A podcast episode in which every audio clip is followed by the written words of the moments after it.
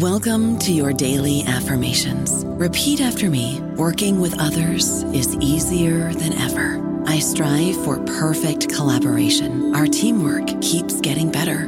Yeah, affirmations are great, but Monday.com can really get you the teamwork you desire. Work together easily and share files, updates, data, and just about anything you want all in one platform. Affirm yes to start or tap the banner to go to Monday.com. Lucky Land slots, you can get lucky just about anywhere. This is your captain speaking. Uh, we've got clear runway and the weather's fine, but we're just going to circle up here a while and uh, get lucky.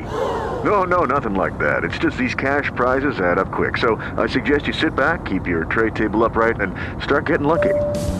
Play for free at LuckyLandSlots.com. Are you feeling lucky? No purchase necessary. Void where prohibited by law. 18 plus terms and conditions apply. See website for details.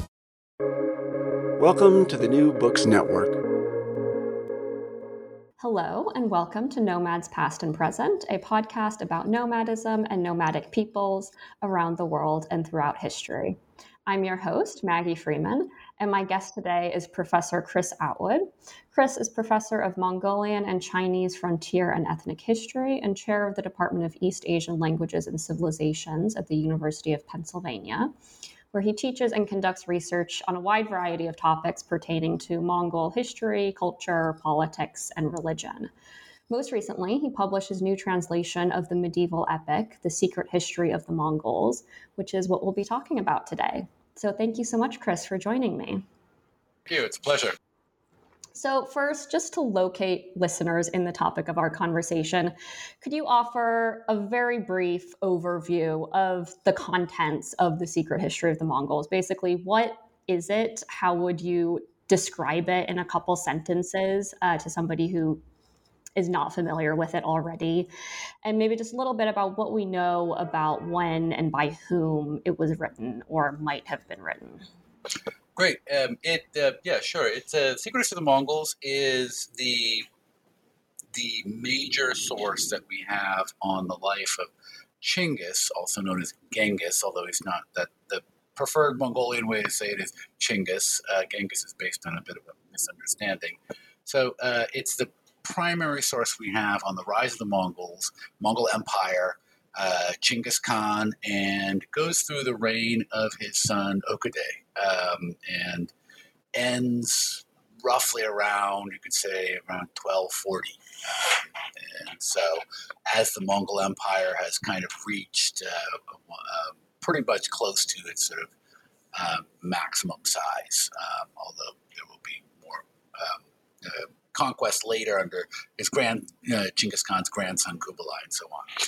Um, the text is anonymous uh, and it's dated in a funny way. It's dated to the year of the mouse. Um, so in the 12 year animal cycle. So as you can figure out, uh, unless we know exactly which 12 years that in, that's a little bit of a puzzle. Uh, for various reasons, which I talk a little bit about in the introduction to my um, to my translation. I'm a believer in the 1252 theory of the Year of the Mouse. That's to say that it was written in 1252, which would put it about 25 years after the death of Chinggis Khan and about 11 years, 11, 12 years after the latest events in it um, because there's actually a little bit of sort of foreshadowing of future events that come up. So that's the basic introduction to it. It's mostly in prose, um, but it has a lot of poetic passages. Um, and um, yeah, so that's the, your basic short introduction to the secret history of the Mongols. Great. Uh, and so you said it's the primary source uh, for the kind of rise of Genghis Khan and the sort of earliest Mongol conquests. Why is that? Why is it so? Why is it the kind of or text or the sort of most used i'm i hesitate to say kind of most reliable because i'm sure that can be sort of questioned but why is it kind of the most commonly referred to source for Mongol history? There's a couple of reasons for this. The first reason is that it's the only one of the known histories of the Mongol Empire that was preserved in the original Mongolian language. Um, so uh, it definitely uh, has also a kind of richness of the Mongolian language, which most of the other sources don't have. There were, in fact, a lot of other Mongolian sources written, but because of the sort of fall of the Mongol Empire, they have been preserved for us mostly in Chinese or Persian translation. So they give you a lot of the good information uh, that can be uh, found there. But uh, literarily and in terms of sort of giving you some of the nuances of the language, those Persian and Chinese translations are, are, are not as um, not as as revealing as the Secrets of the Mongols, which is preserved in Mongolian. The other thing about it is that in terms of being a narrative history that really takes us from the ancestry of Chinggis Khan, and the Secrets of the Mongols actually starts with a very long genealogy that goes back into distant mythical time.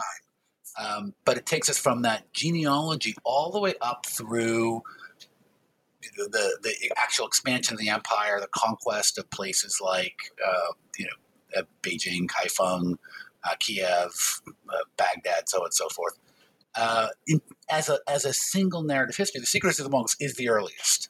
Uh, we do have some other earlier sources that are in Chinese, um, which some of which I also translated in the.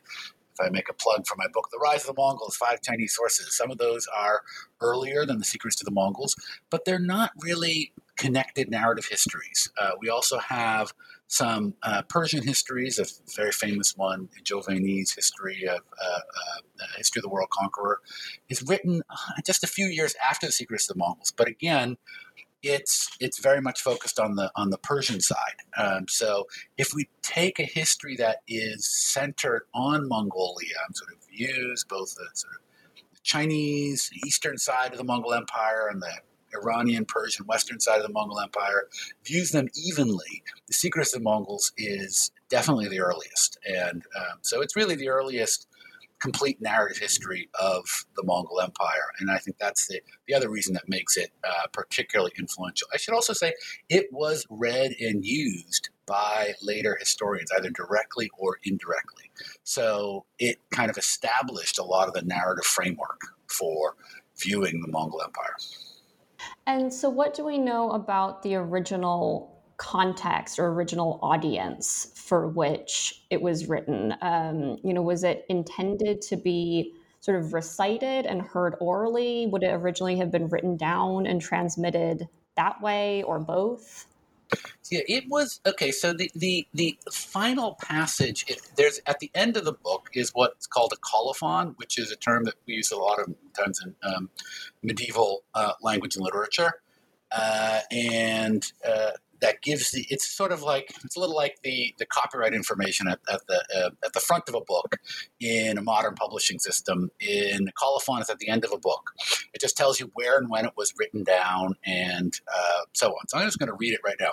At the moment when the great Kurultai was assembling in the roebuck moon of the year of the mouse and the hordes had been pitched at the seven hills of Kudur Isle on the Hirland between Silganchuk and blank, there's a missing word there the writing was finished. So that's that's what it said. Now, uh, to explain that a little bit, the Great Kurultai, um, the Great Kurultai was this big meeting that would happen in uh, uh, the Mongol Empire.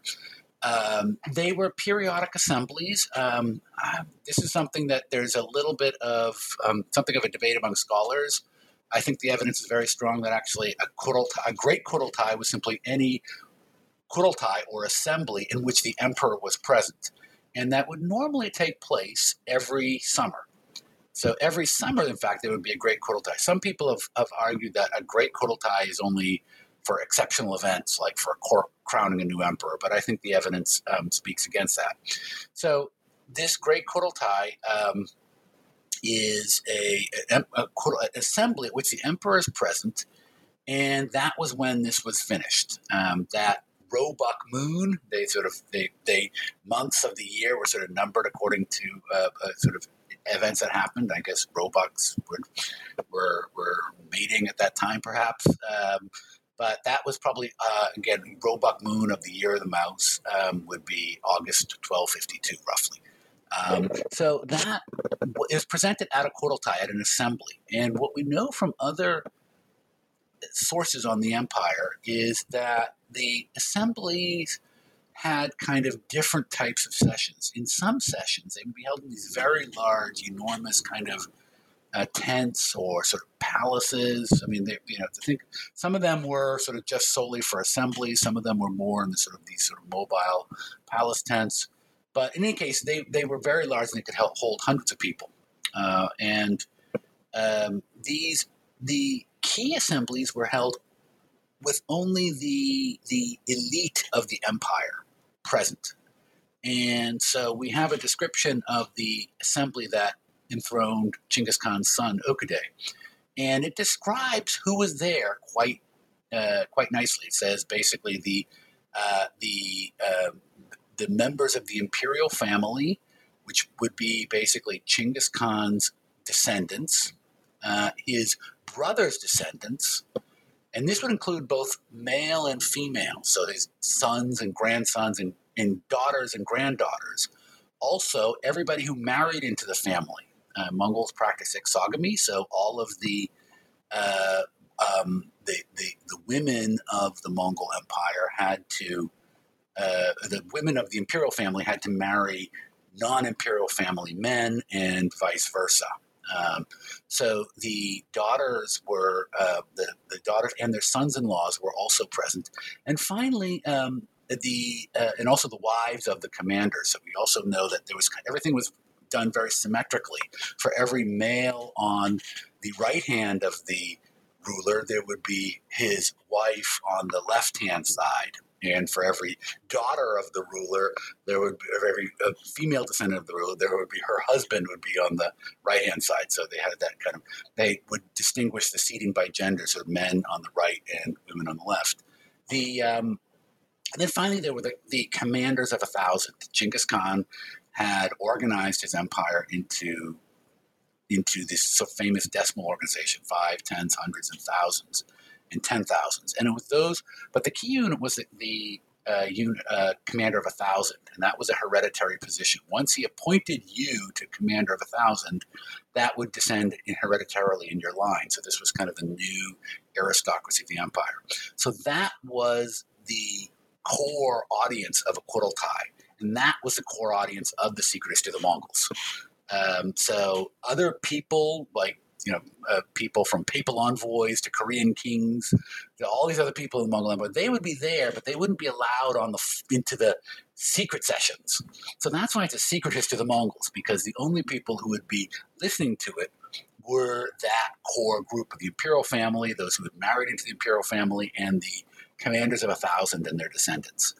Um, so that was the um, the core evidence. One thing that's also important about the, the History Monks, as I mentioned, it was written in prose, um, and so it was certainly written. Um, and this is something that uh, is it, it kind of has an epic feel about it. It's been uh, called an epic chronicle, but I think that that impression is somewhat misleading.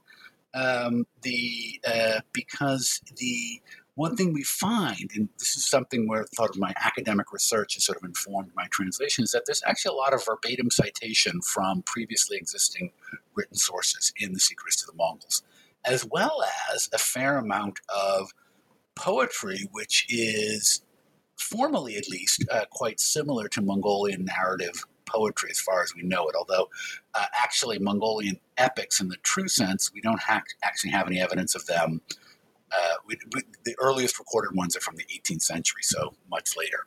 But so it's a very interesting mix of, of, of citations from written works and also then poetry. Um, so it was, I would assume it was probably uh, recited uh, to the audience. Um, although, you know, Mongolian literacy was developing uh, at the time and was, uh, we know that the Mongol um, uh, Khans were Ogedei and, and, his brothers and nephews and sons. They were all literate um, in uh, the uh, training in reading and writing was something. Chinggis Khan himself was probably not literate, um, but he made sure that all of his sons and grandsons and probably many of his daughters and granddaughters were literate. They would be given tutorials um, by various figures um, uh, from the surrounding peoples, as well as uh, particularly the um, you know, scribal class. And so, you know, even though um, originally it might only the text might only have been known to members of the Kurultai and to the kind of immediate elite of the Mongol Empire. Obviously, it didn't remain that way for very long. And as you said, it was cited and referenced and used by other historians contemporaneously. So, what do we know about how it sort of filtered out beyond the Kurultai? How it was, how is it transmitted um, or accessed by later or kind of contemporaneous historians? Uh, that's a great question. The, the beginning of it uh, probably happened about so the, the, Secrets of the Mongols was first presented, uh, according to the scenario, uh, in 1252 in the year of the mouse. About 25 years after that. So it's interesting. It's always this sort of jumps. Of, Chinggis Khan dies in 1227. 25 years later, the Secrets of the Mongols is written. About 25 years after that, uh, Chinggis Khan's grandson, Kublai Khan, who is ruling in um, the, what's now Beijing and the city that he was calling Daidu. Um, he wants the secrets of the Mongols is still secret, but he wants to have something that's kind of based on it, but that would be more public, and therefore he can and he therefore he's going to have to expurgate some of the some of the more um, um, um controversial bits, we can call them. So those they have the naughty bits have to be taken out, uh, but sort of the public record has to be retained. He also wanted to add in some other Mongolian sources and and clean up the chronology a bit. The Secret History of the Mongols has an interesting, it's a somewhat lax chronological approach. Um, so he needed to clean that. So he then produced uh, something which um, survives in a Chinese translation and in a Persian paraphrase, sort of expanded paraphrase. Um, and that work, which we can call the authentic chronicle of Genghis Khan, which the Chinese version of it would be Taizu Shilu. Um, so again, the only was survived is in the Chinese. Um, and the but we also have a, it was also used by the famous Persian historian of the Mongol Empire, Rashid ad-Din, around 1304. So it was actually through that conduit that the basic narrative framework of the Secret to the Mongols kind of was sort of distributed to the broader population. We do know that probably was also uh, uh, some historians talk about, like Rashid ad-Din himself talks about. There are these histories of the that the, the historians of the Mongols have, and they say this or they say that. It's like he's almost like people were reading it to him and gave him sort of oral sort of summaries of the kind of information. And the secrets of the Mongols may have sort of distributed that way. But during the time of the Mongol Empire, the actual text itself appears to have remained basically secret. It was only after the fall of the Mongol Empire, um, in um, when in when we say the fall of the Mongol Empire, we usually mean in 1368. The Mongol Empire, the Great Khan in what is now uh, Beijing, got kicked out and he fled back to Mongolia, and the new Ming dynasty, which was an ethnic Chinese dynasty, took power. At that point, um, somewhere around that point, the Ming dynasty had found a text of this Mongolian, and they thought this was really interesting. They also needed to train their interpreters and things like that to deal with the Mongols north of the border. So they took this Mongolian language text and transcribed it with Chinese characters, not paying attention to the meaning, but just according to the sound, syllable by syllable. It's like what a what a lot of work, um, and that took place around 1385. Um, and so from that, and then that got printed in Chinese. They sort of printed it not so much for the broad masses to use because it was kind of a weird text for Chinese to read. Um, it did have each word had like the, the, the Mongolian pronunciation syllable by syllable, and then to the um, to the side of it, it would have what it meant in Chinese. But so the grammar was all Mongolian grammar. So um, then it had like brief Chinese summaries. So that text was block printed, probably for use by these interpreters. Would sort of you know they would um, do sort of official uh, official use for them, and that was preserved into the 18th, 19th century when scholars began to study it. Another version of the text also was probably carried back into Mongolia it seems to have circulated in Mongolia, or maybe also remember there was also still uh, even after the Mongol Empire, there were still a lot of Mongolian speakers in what's now, in what's now Beijing. Um, they were people who had been there at the time of the Mongol Empire, and they Not all of them went back to Mongolia, so they're still there. So um, we're not sure exactly where it was preserved, but there was another Mongolian text in the Mongolian script, and that eventually, in the 1660s, got incorporated into a Mongolian chronicle. About two thirds of the text got sort of incorporated into a later Mongolian chronicle that had also a lot of other legendary elements, also kind of like translations of Buddhist history from Tibet. It was a real grab bag. So, fortunately, into that grab bag, they threw two thirds of the text of the Secrets to the Mongols. So, we ended up, uh, when we study the Secrets to the Mongols, there are therefore three sources that we can use. First of all, we have that version under Kublai Khan that was um, uh, that was sort of you could say bowdlerized, a sort of expurgated version of the secrets of the Mongols. Eh, but also, it also has some interesting a eh, new element that new elements. That's this authentic chronicle of Chinggis Khan. So that's one uh, source that we use that is found in Chinese and Persian translation. Then we have the two editions or recensions, you can call them, using a technical term, two recensions of the Secret History of the Mongols, one being the one transcribed into Chinese characters by sound with glosses, and the other being the one that was transmitted in Mongolia. Uh, about two thirds of the text translated in Mongolia and attached into this Mongolian chronicle. So that's how it was. That's how we know about it today.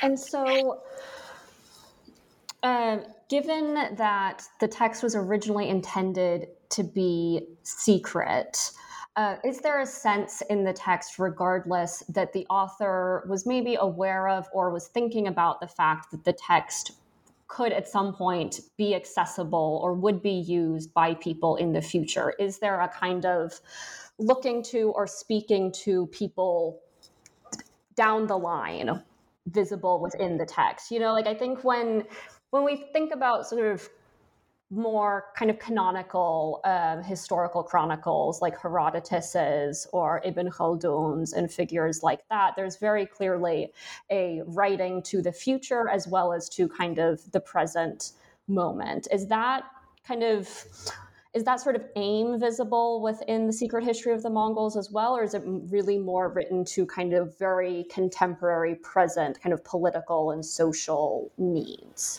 That's a really interesting question, and um, I'm, I'm, I'm glad you brought that up. I think there are, um, I think uh, I want to say the answer is yes, and I think maybe the answer is yes. Um, but it is it, it's a really interesting mixture. Um, certainly, the historian the person who wrote this has a sense that there are, are uh, seems to have a sense that there are uh, particular events or things that need to be explained in Mongolian history. And as I point out in the introduction, there's a kind of phrase um, that comes up at the end of certain sections, and it sort of says, um, you know, Yama Yama uh, Yosa Kim Bulige, or such and such that was the way in which such and such happened. That was the that and um, and it, it's it's put in kind of interesting family history ways. Like, so how did Chinggis Khan's mother first marry her father? Um, it turns out that was through a kind of a capture. Um, how what and there's also like how did it the the the Jürkin, which was this sort of rival house of, that was opposed to Chinggis Khan, how did they have such a sort of um, genealogical grab bag of members. sort of not there. There was a reason. So this it, it, it comes in at the point when it's kind of explaining things that, from context, seem to have been. It sounds like that what it's saying is this is some problem that you often, you know, you a little Mongol kid in the 1240s growing up and taking your history classes, you couldn't quite figure that one out. And so now the secret historian's going to figure it out for you. Uh, so it kind of has that sense. Um, and so there's certainly the sense of an ongoing historical conversation um, that predates the secret history. As I mentioned, the secret history also makes use of pre existing. Uh, written sources, uh, some of which were narrative, although probably none of them had the scope of the Secrets of the Mongols. It's also looking forward to the. Um, it, it kind of has a vision of the empire's history as a whole. As I said, it was written in 1252, and that's an important date because in 1251, one of the families of Chinggis Khan's sons, he had four main sons, and each one of them established a kind of a, a imperial line within a, sort of a subfamily within the overall imperial family. So in 1251, the subfamily of descendants of his fourth son, Tolui, seized power from the descendants of Chinggis Khan's third son, Ogedei. Third, the third son, Ogedei, had previously been the ruling family. But then the fourth son, um, uh, Tolui, the, uh, his son, Möngke Khan, who was Chinggis Khan's grandson, um, he sees power from the other grandsons of the other house of the family. And there's a lot of things in the Secrets of the Mongols that kind of look forward to that and um, uh, give that sort of picture of why this is going to be necessary. So that's so it's it's definitely looking towards past historical issues. It's also looking forward to why it is that the empire kind of lost its way under Ogedei. It's kind of he's he's not seen as a bad emperor entirely, but he's kind of mixed. It, it ends with this very odd uh, four good things he did, four bad things he did, um, uh, kind of testament from Genghis Khan's son Ogedei. And you can kind of see that this is sort of leading up to a real issue in which um, if Ogedei is not so good, what if he has really bad sons? Um, and you know, and, and, and, one of his Ogedei's sons, who is the third emperor, actually shows up in the Secrets of the Mongols, and he's a really bad character. Um, so, sort of, it's sort of giving him before he became emperor, he was a bad egg already. Um, so, um, um, you can sort of see that that's going to become a problem, and so that's why in 1251 we're going to need the, the family of Tolui, who's always very good and, and self sacrificing and heroic, needs to seize power. At the same time, I, I, you know, I can't really think point to a specific passage which it seems to be kind of for the ages, but the the very scope of the Secrets of the Mongols, the fact that it is unique among all of these earlier sources and sort of going back to the very distant past and and sort of taking that rise of the Mongol lineage through many, many generations, a very long genealogy with stories attached that sort of begins the work.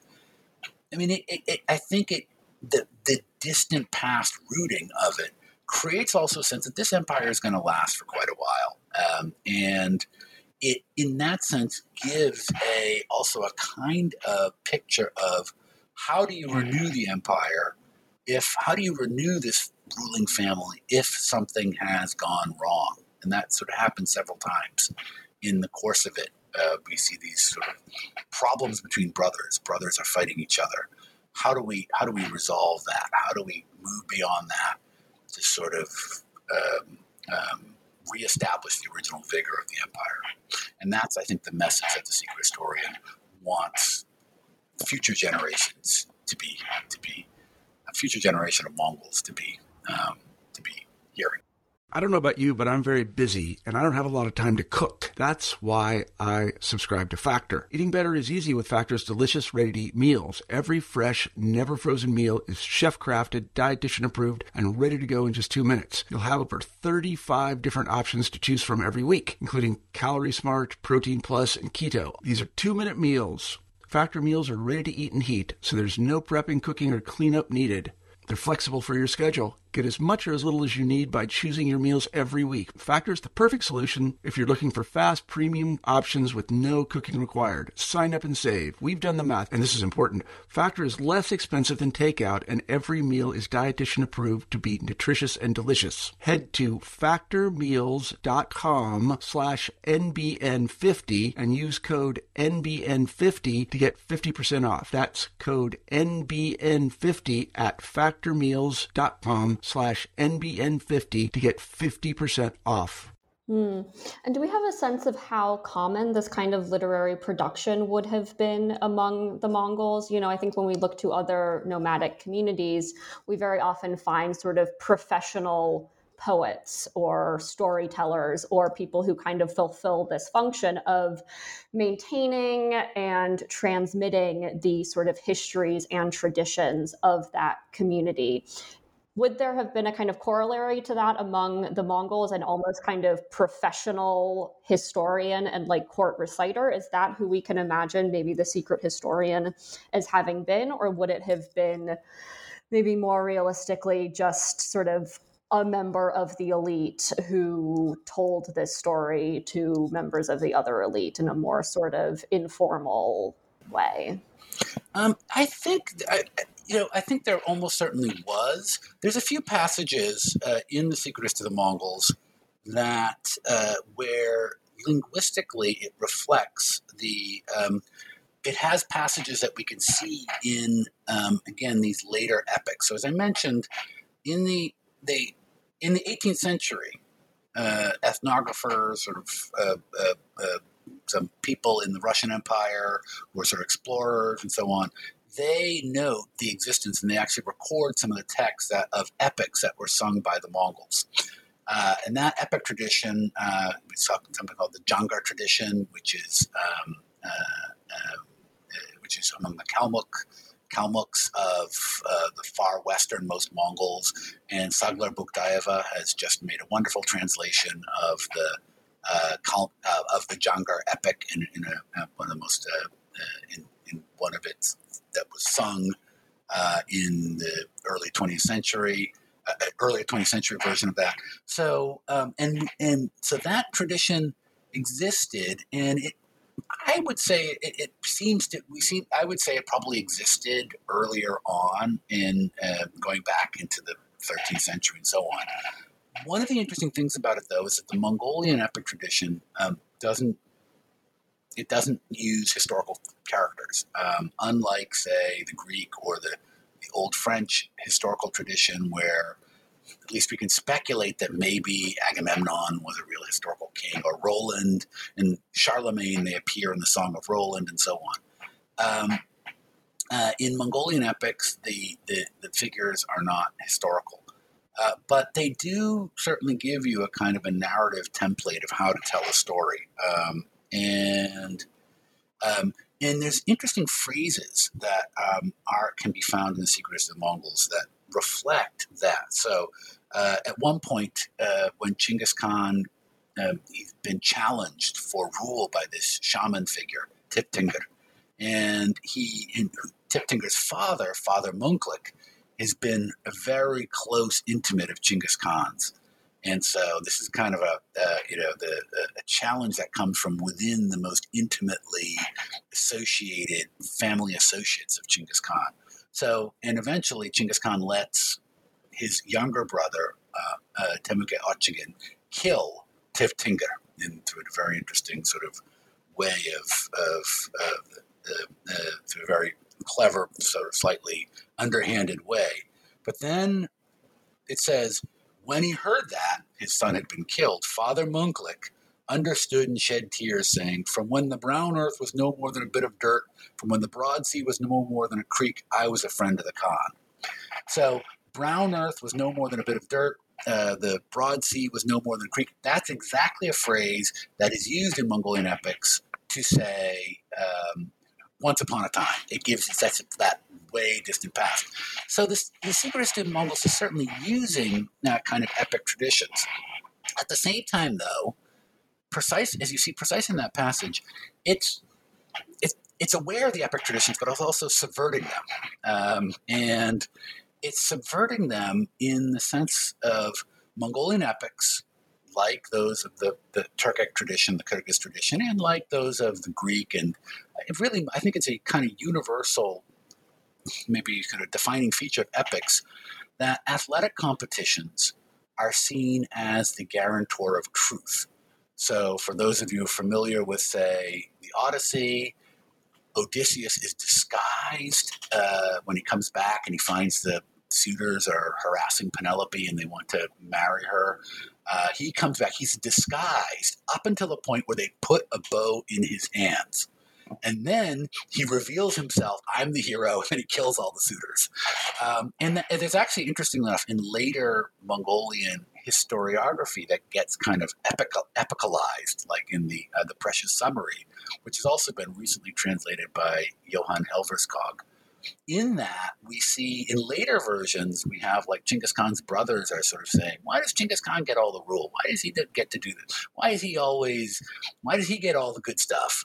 And then um, Chinggis Khan disguises himself as an old man with a bow and he gives the bow to his brothers and asks the bow, uh, asks the brothers, "Can you string this bow? Can you fire it?" And they can't. But then the old man does, and he shows, "I'm Chinggis Khan. You know, this is why I get all the rules because I'm be- better than you." So that's that's very epic. But in the Secrets of the Mongols, there are two athletic competitions, and both of them are rigged. The first one happens when uh, Buri Bukha, the um, a member of this rival Jürkin house among the Mongols, um, sort of sort of Genghis Khan's distant cousins, uh, and and in that he Buri is um, uh, had had previously had a altercation with Genghis Khan's younger half brother Belgütei, and he sort of cut his cut his shoulder. Actually, um, actually, I have to say, maybe he's younger half brother. We always think of him as younger because he's junior, but he may actually be older. But um, um, uh, that's as may be. I don't think anybody actually knows um, um, that date. But it's it's a, a very interesting. Um, uh, in, in, so then later on, there is this there is this uh, issue, and so I'll just read the passage here. One day, Chinggis Khan said, "Let's have Buri the Brawny." Bukha, I call him Buri Bukha, that's the Mongolian word for Bukha, is like means wrestler, it's a big guy. So Chinggis Khan, that's I translated Buri the Brawny. So Chinggis Khan said, let's have Buri the Brawny and Belgütei wrestle. Buri the Brawny was one of the Jürkin. Before, Buri the Brawny would seize Belgütei with a hand on one side and push with his other foot and make him fall, pushing him down without letting him move. Buri the Brawny was the brawniest in the kingdom. And then Belgütei and Buri the Brawny were made to wrestle. Buri the Brawny, a man who could not be beaten, took a fall for him. Belgütei, unable to pin him, held him by the shoulders and got onto his butt. Belgütei looked back, and just as he looked at Chinggis Khan, the Khan bit his lo- lower lip. Belgütei understood and moved up on his back, pulled the two sides of his collar in a firm crosswise grip, and put his knee on his spine until it cracked. Buri the Brawny knew his spine was broken and said, I would not have been beaten by Belgütei. I was afraid of the Khan and took the fall, hesitating, and lost my life. Just then he died. Having snapped his spine asunder, Belgütei dragged him off and threw him away. So Buri thought, if I just give in and let Genghis Khan's brother beat me, I'll save my life. But it didn't happen that way. Um, so this, uh, and the same thing happens later with that Teb Tenggeri shaman guy. They're having a fight, and um, uh, had um, kind of been um, sort of abusive towards Genghis Khan's brothers, and he actually kind of also using sort of telling Genghis Khan, you know, your brother, one of your brothers is maybe going Hasar, is named Hasar, he's going to be maybe a, a threat to your kingdom, so on and so forth. But he, he, he starts attacking Genghis Khan's brothers, and then there's a scene in the court where they're, you know, they start fighting each other, and then Chinggis Khan says, take it outside, guys, basically. And but Chinggis Khan's younger brother, Temujin, had already stationed three guys outside. So they take it outside to fight it out like a man. And as soon as Teb Tenggeri goes out there, these three guys jump on him and kill him and uh, probably snap his back the same way. Uh, and so in the secrets of the Mongols, athletic contrasts do not, do not reveal truth. They are they are fraudulent. Um, so, and that's kind of, in a sense, I mean, and that's right in the kind of context, which is, I mean, wrestling is one of the big sports in Mongolia, and to show two wrestling matches and both of them have be fraudulent um, is is kind of it's it's it's subversive of the epic uh, tradition. So the Secrets of the Mongols is is is in a sense, yes, it is written with an awareness of the epic tradition, but it's also kind of subverting it uh, and putting out, I think, a um, a an idea about rule which is much more, you could say, ironic, covert, much more, much less about you know speaking your mind and being very forthright, and much more about sort of. It's very interesting when Chinggis Khan, much more about un, messages that are unspoken. It's very interesting in that passage I read about Buri the Brawny. Uh, Belgütei, he, he needs he, he needs to, he looks to his half brother Chinggis to what do I do now? I got him I've got him on the ground. What do I do now? And he looks in Chinggis Khan, he bites his lower lip. No words are spoken, but Belgütei gets it. Um, so, as people have pointed out in, in epics, there's a tendency towards you know, the, the you know, Achilles or uh, in the, the uh, Manas or some of Jolai, some of these great epic heroes um, from the, the, Central Asian Kyrgyz tradition, they, they, they're always talking.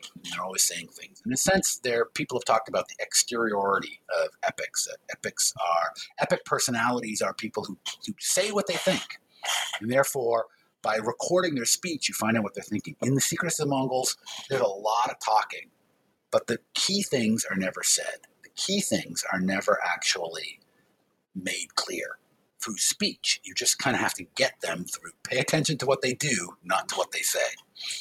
Uh, so that's a kind of so the Secret History of the Mongols has this very interesting relationship to ep- the epic tradition.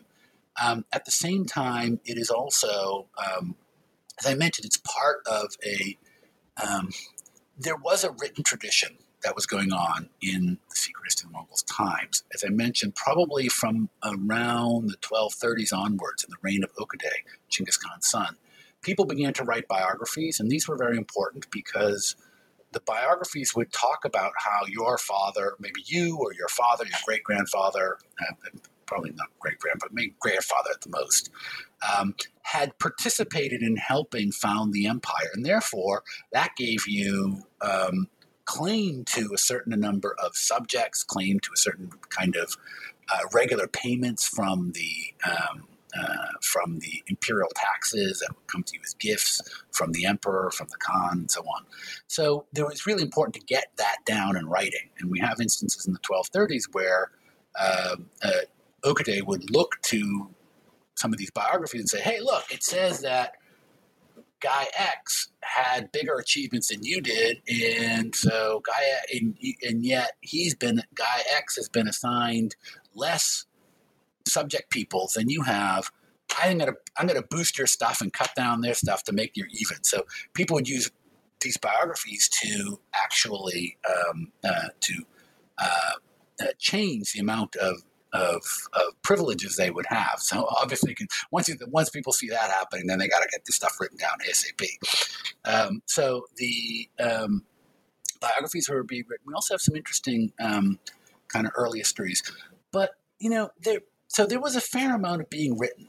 Um, again, I think more than we realized because almost all of it has survived only in Chinese and Persian translations. They didn't survive in Mongolian, although we also have some we have some fragmentary ones that have been found in manuscripts. But still, I think one of the striking things that secret historian does seem to be a bit of a, bit of a genius, um, and uh, this there doesn't seem to be something of that same scope in the Mongolian uh, pre- preceding Mongolian or contemporary Mongolian literary tradition um, until after the secret historian um, puts um, puts it all down in one big story.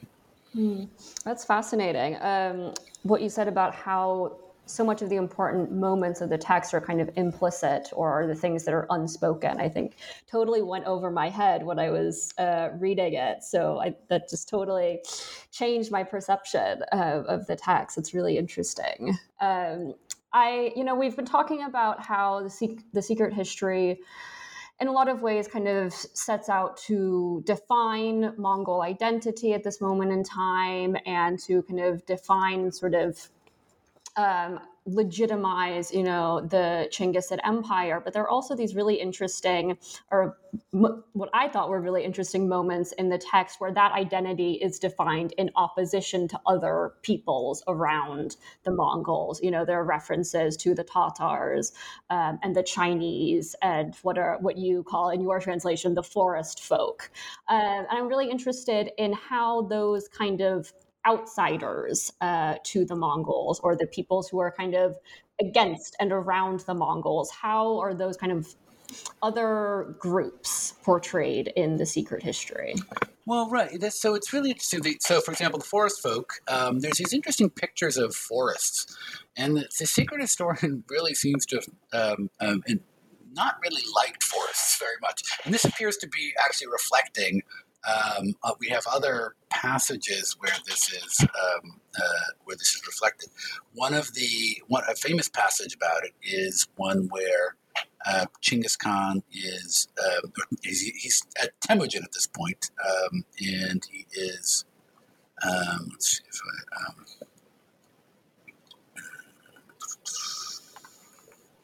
yeah, so he's um, um, uh, uh, um, up and uh, going through the sort of um, the, the mountains, and he talks about uh, going into a place that was so um, uh, uh, so narrow, even a, a glutted, so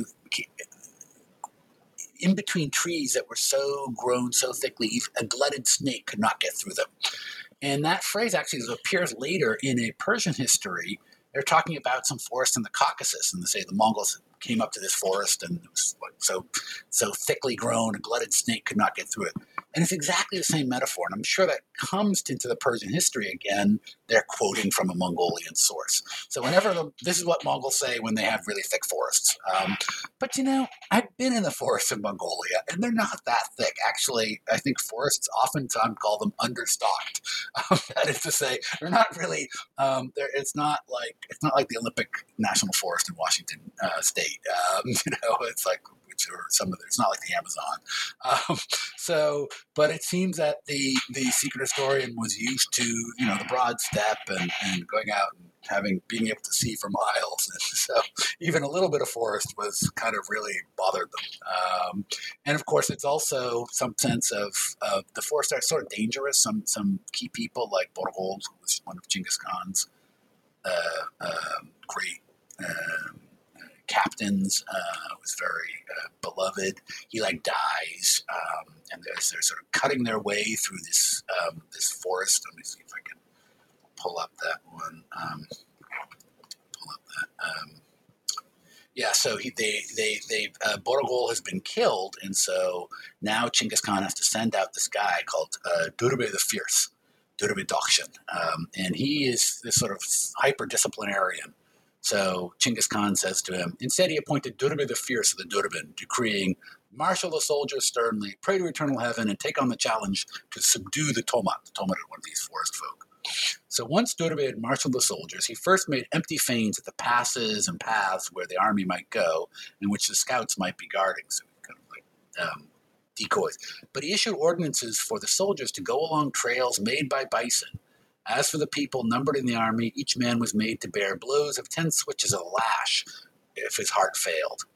They were to be trained at the axe, adze, saw, and chisel, and at men's weapons, and they were to hack and saw down the trees standing in the trails, along the trails made by bison.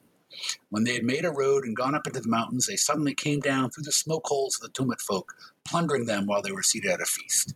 So you get to see they have to kind of hack their way through forest to get at these forest folk. Um, so that's definitely a kind of uh, a statement about how the steppe Mongols viewed um, the forest folk.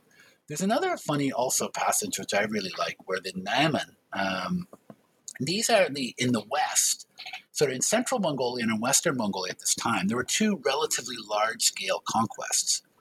And a large scale, excuse me, there were two relatively large scale kingdoms and it was really important for Chinggis Khan to conquer those kingdoms, and by doing so, he could kind of unify Mongolia. But those kingdoms looked toward Chinggis Khan had risen in the eastern part of Mongolia. And those kingdoms, they looked on the Mongols in the east as kind of like really, um, really kind of, of um, un, unpleasant. Um, and so there's a very famous, uh, a very wonderful passage where the wife, the um, the empress of the Naiman, talks about how um, talks about how the um, um, the um, uh, the um, so she's a, it's, she talks about the Mongols, and so we see the Mongols. It's kind of one of these interesting passages where a Mongol writer seems to be enjoying the disgust that the Mongols would raise in these other super civilized peoples, the Naiman.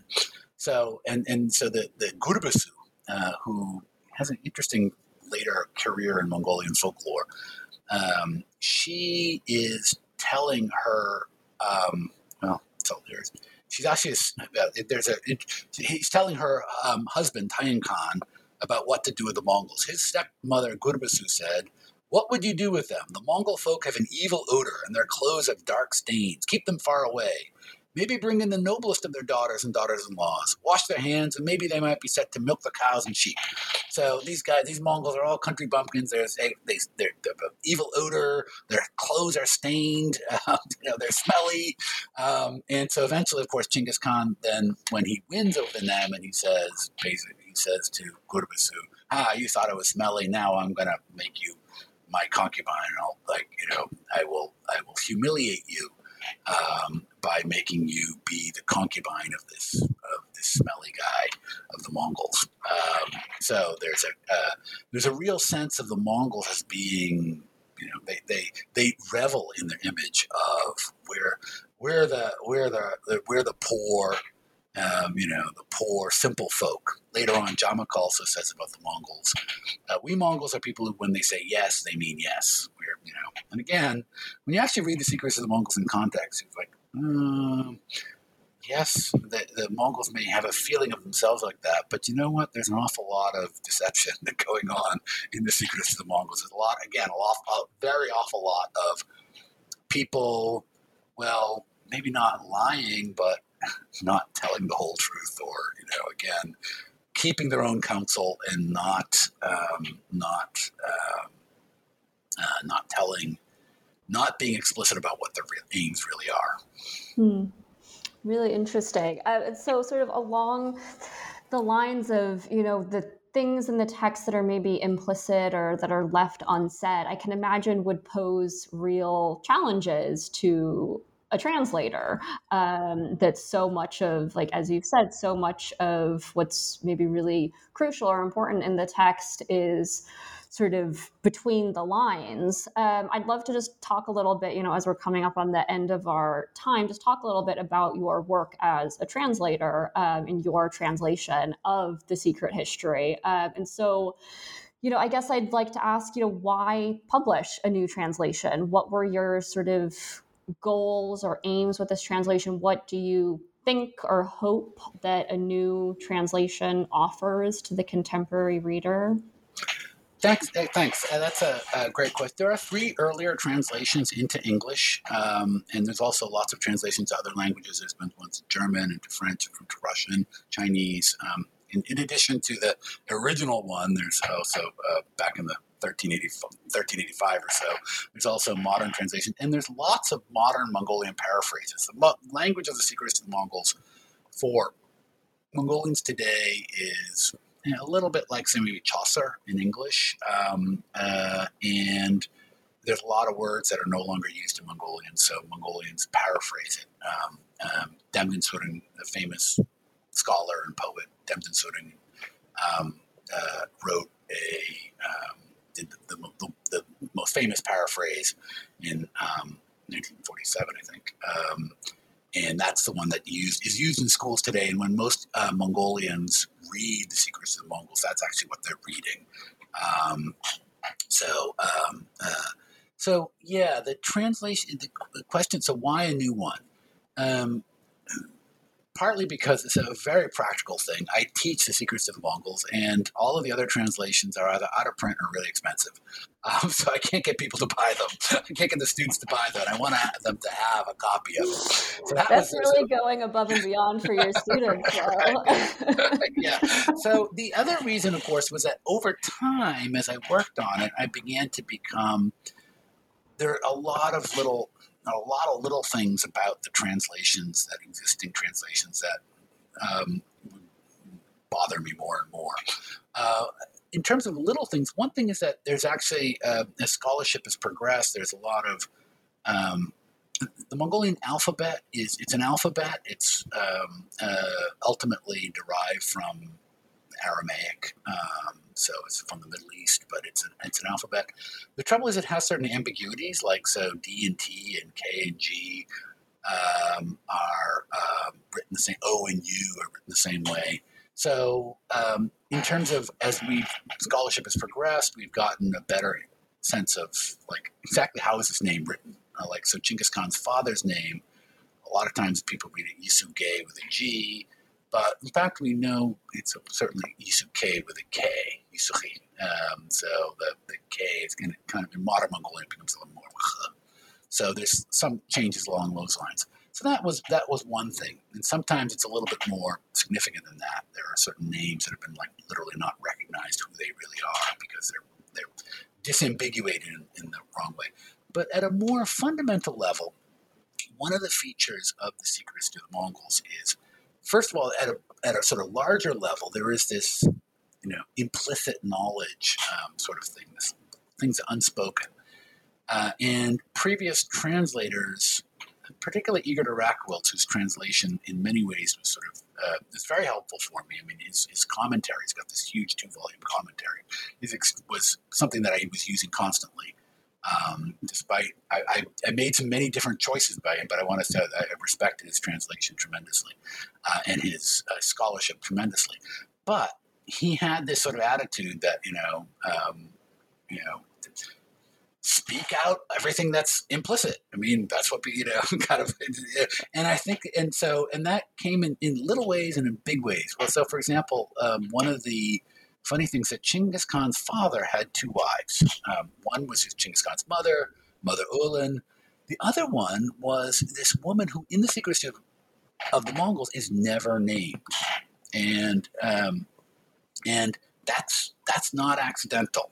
This is this is expressed. There's a kind of a a a, um, uh, a um, well, I think the secret historian was really uh, really didn't like um, the, the, mother, the other the other woman uh, in Yisuge's uh, life, um, and so she's never named. And when she appears, she's given a very um, sort of humiliating appearance, actually.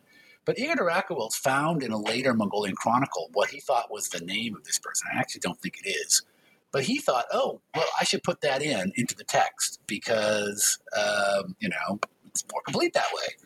But that's actually literally that doesn't work because the namelessness is part of the point. So um, the other thing is also, Secret of the Mongols has a lot of um, as I discuss a little bit in the in the afterwards, uh, uh, sort of on, on translating it um, there is the Secrets of the Mongols has a lot of what's called linguists call paratactic concatenation. What do I mean by that? Um, it, it's when you put sentences together with and, with semicolons. Um, uh, Chinggis Khan went, uh, he did this, and then he did that, and then he did this, and then he said that, and then he did this. Um, as opposed to hypotactic concatenation is where you use special phrases to subordinate one clause to another. Because Chinggis Khan thought about this, therefore he did that while also doing the other thing in order to achieve his aims. So in that second one, I've, I've given you all the logical con- connections. I've sort of I've made it explicit for you. And uh, one of the features of now of the Mongolian language, um, uh, uh, the secret history language, is that, and this is also compared to later Mongolian. It's also very hypotactic. There's all these logical connections are being drawn. If you read some of these uh, later Mongolian um, decrees or um, uh, decrees or um, histories from the 17th, 18th century, it's very, very logical and sometimes sort of very complex. But in the secret history of Mongols, it's not like that. It's it's just it's most and and and and and. In Mongolian, that's literally what's called the imperfect converb. Um, in modern Mongolian, in classical Mongolian, would be ju, ju, ju, the ju ending, which links verbs up um, like that. So, comparatively, my translation uses much more paratactic concatenation in English, much more and, and, and, or semicolon. I find semicolons were my friend in this one. It's very useful. Um, you can put them together very nicely in that sense. It kind of implies logical connection, but it doesn't necessarily mean logical connection. You've got to kind of think it out. And I, I had um, um, uh, Nick Kapoor, who was a, a, a colleague at um, uh, in um, at Rutgers in Camden, he was really he gave a wonderful read for it, and he was kind of pushing me to be more explicit.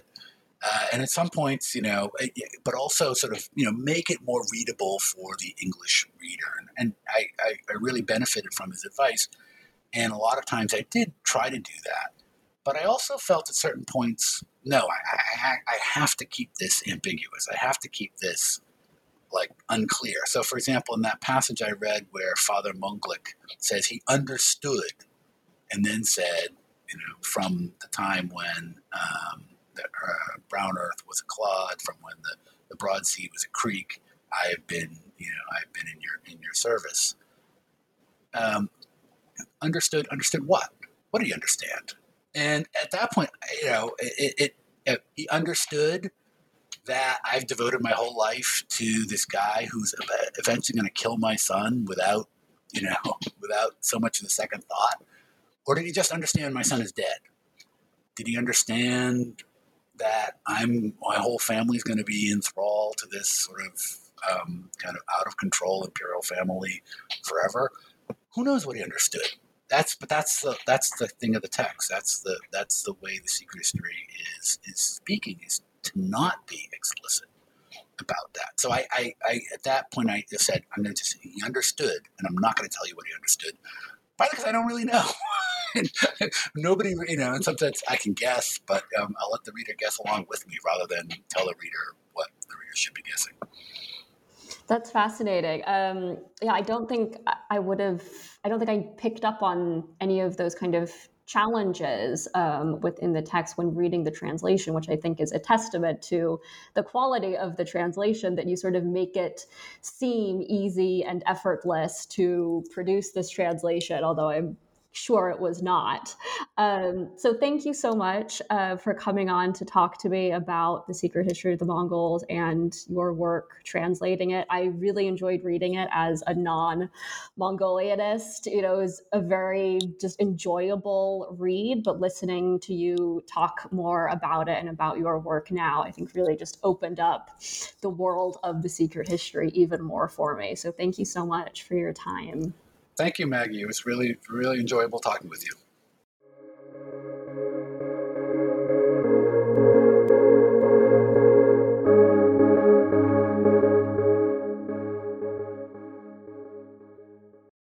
Hello, it is Ryan, and we could all use an extra bright spot in our day, couldn't we? Just to make up for things like sitting in traffic, doing the dishes, counting your steps, you know, all the mundane stuff. That is why I'm such a big fan of Chumba Casino. Chumba Casino has all your favorite social casino style games that you can play for free anytime, anywhere with daily bonuses. That should brighten your day a little. Actually, a lot. So sign up now at chumbacasino.com. That's ChumbaCasino.com. No purchase necessary. VGW. Void were prohibited by law. See terms and conditions. 18 plus.